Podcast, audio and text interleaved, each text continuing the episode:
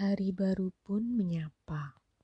Satu-satunya hari dalam minggu ini yang tanpa satupun petualangan.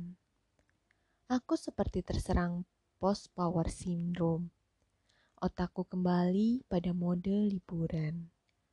Aku hanya menghabiskan hari dengan menonton film dokumenter perang dunia sambil menyelesaikan diorama medan perang yang kubuat sendiri dari tanah liat dan kawat. Prakarya masa kuliah ini sempat terbengkalai oleh skripsi. Sebuah miniatur hutan dilengkapi sungai dan gerilyawan-gerilyawan plastik kecil bercat hijau dengan berbagai pose siap tempur.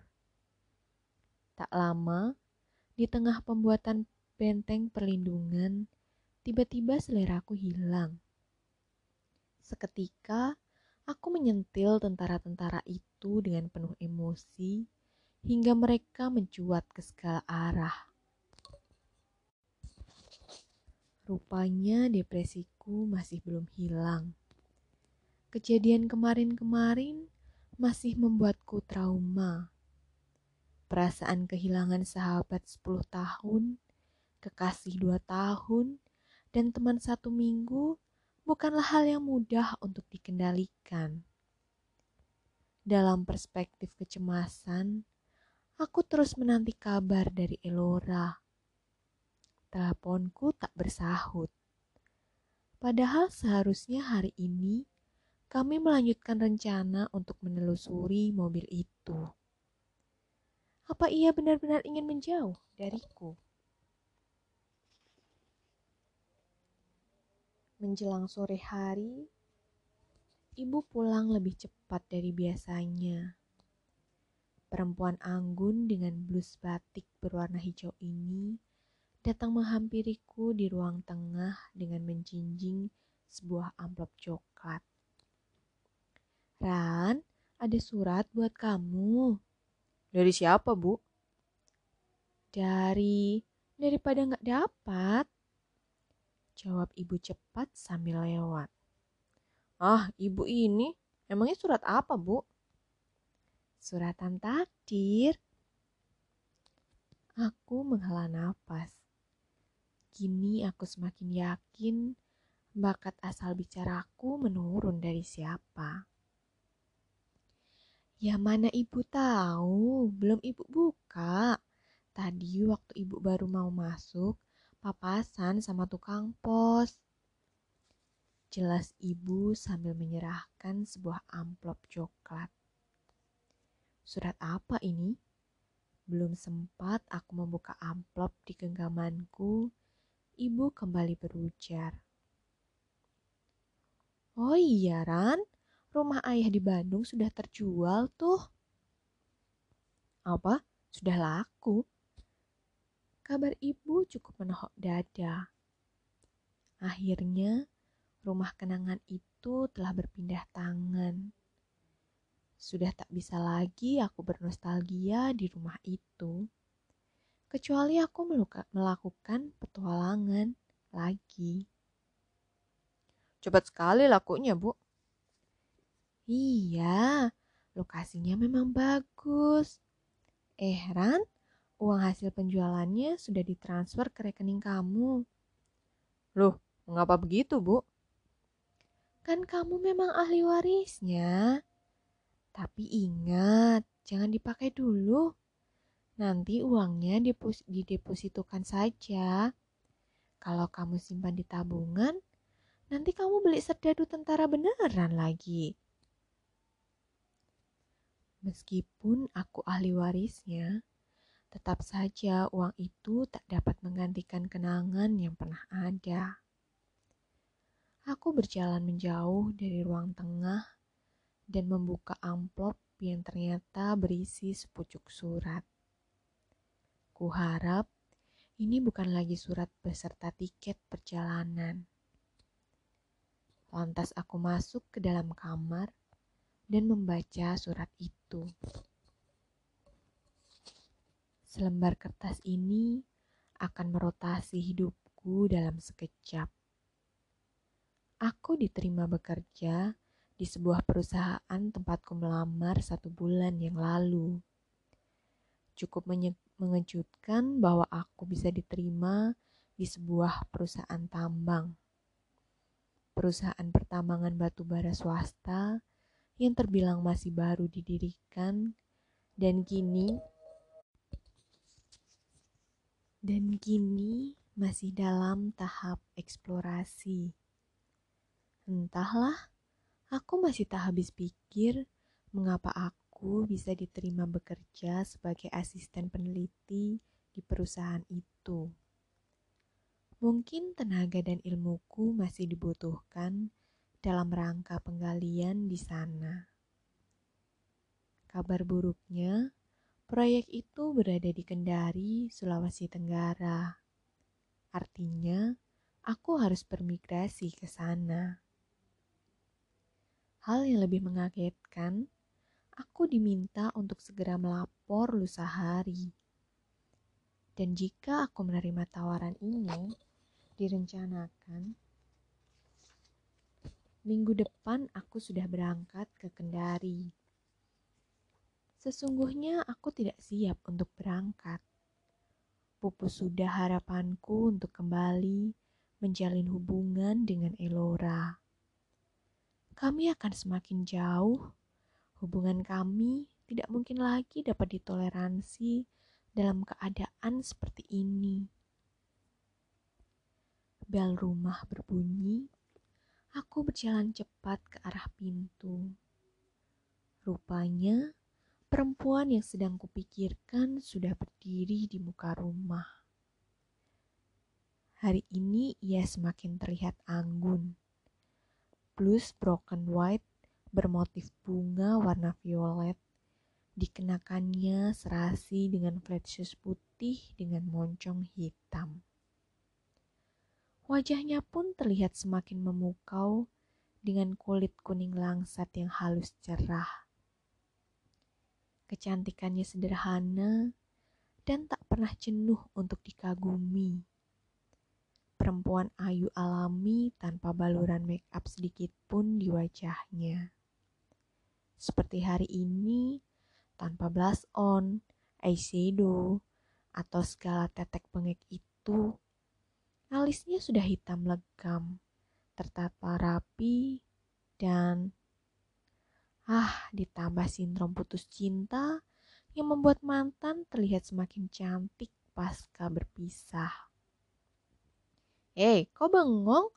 Mau ngomong di luar aja nih. Elora memecah lamunan kekagumanku. Eh, kamu ke mana saja? Kok tidak ada kabar?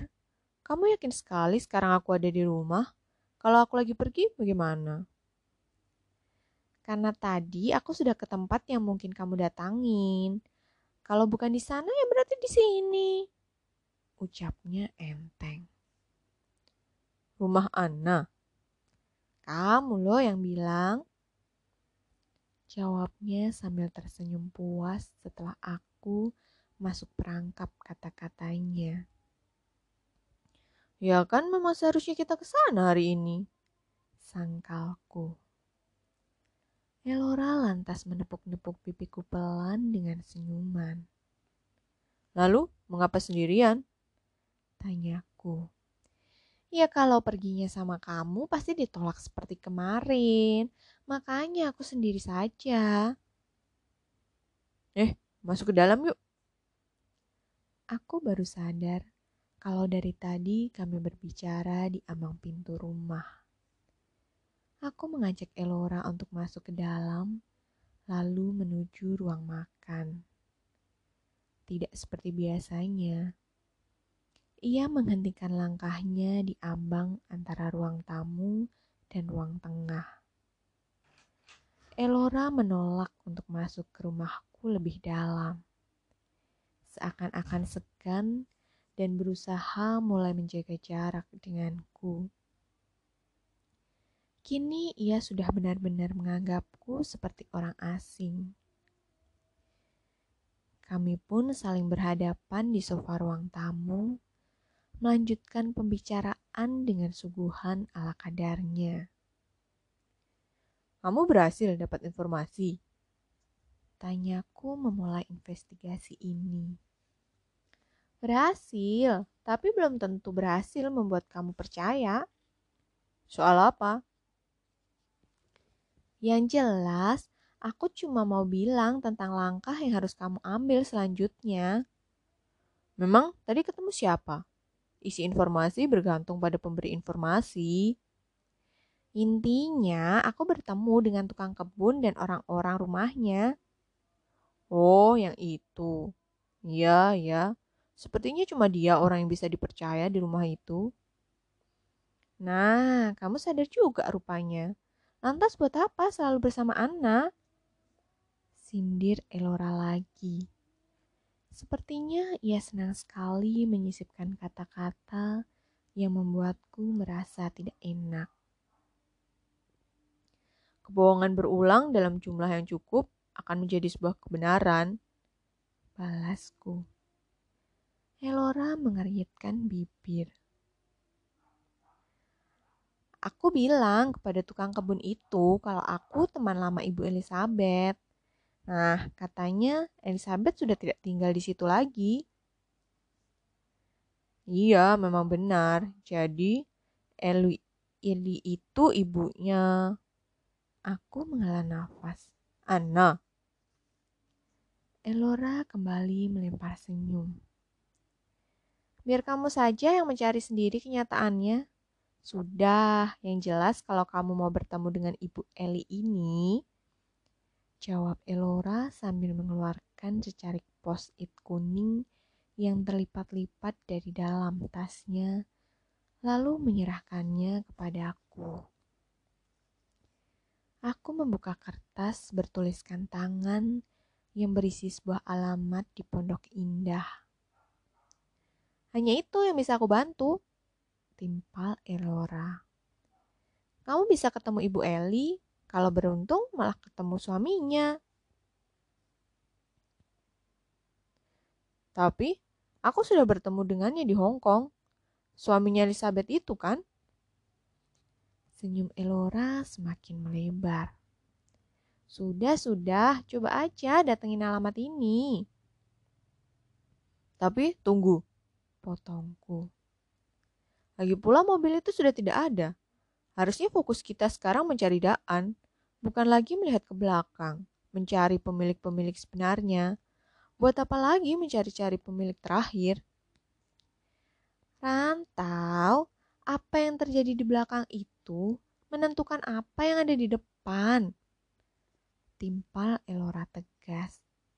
Yakinkah kamu jika apa yang kamu lihat ke belakang sudah benar. Kamu hanya mendengar sebuah cerita sejarah, tapi tidak ikut melaluinya. Sejarah itu menyimpang karena orang-orang seperti kamu ini. Bagaimana arkeologi bisa maju kalau arkeolognya sepertimu? Jantungku langsung tertohok setelah dihujam kata-kata sarkastik dari Elora. Memang, hanya Elora yang bisa berbicara seperti ini.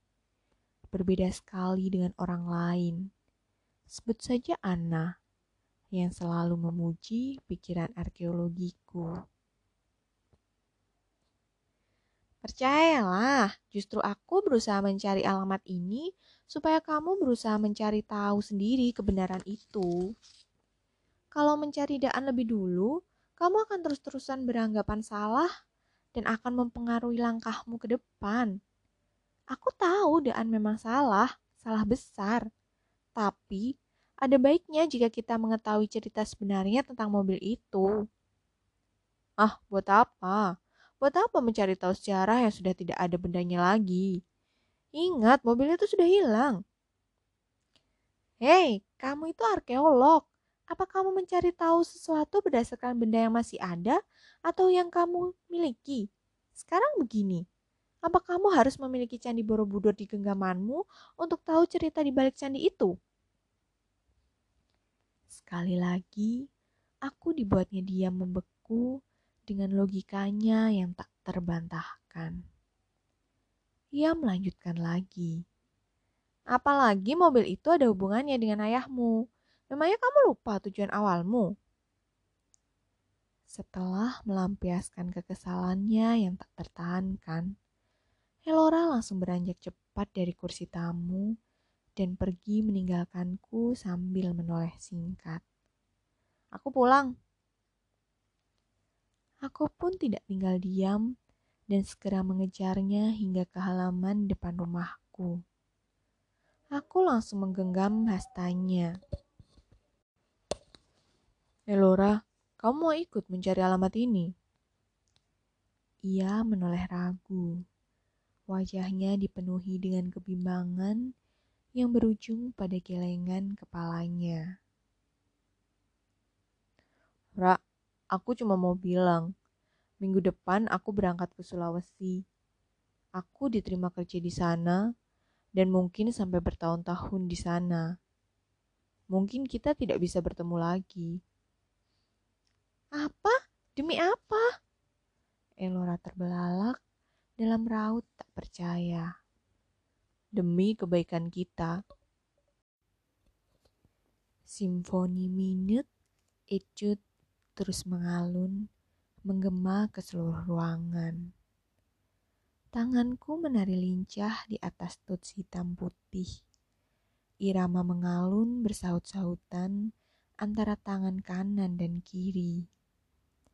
Tanganku semakin cepat, semakin lantang aku melantunkan irama, sembari menatap kosong foto-foto keluarga di atas meja piano.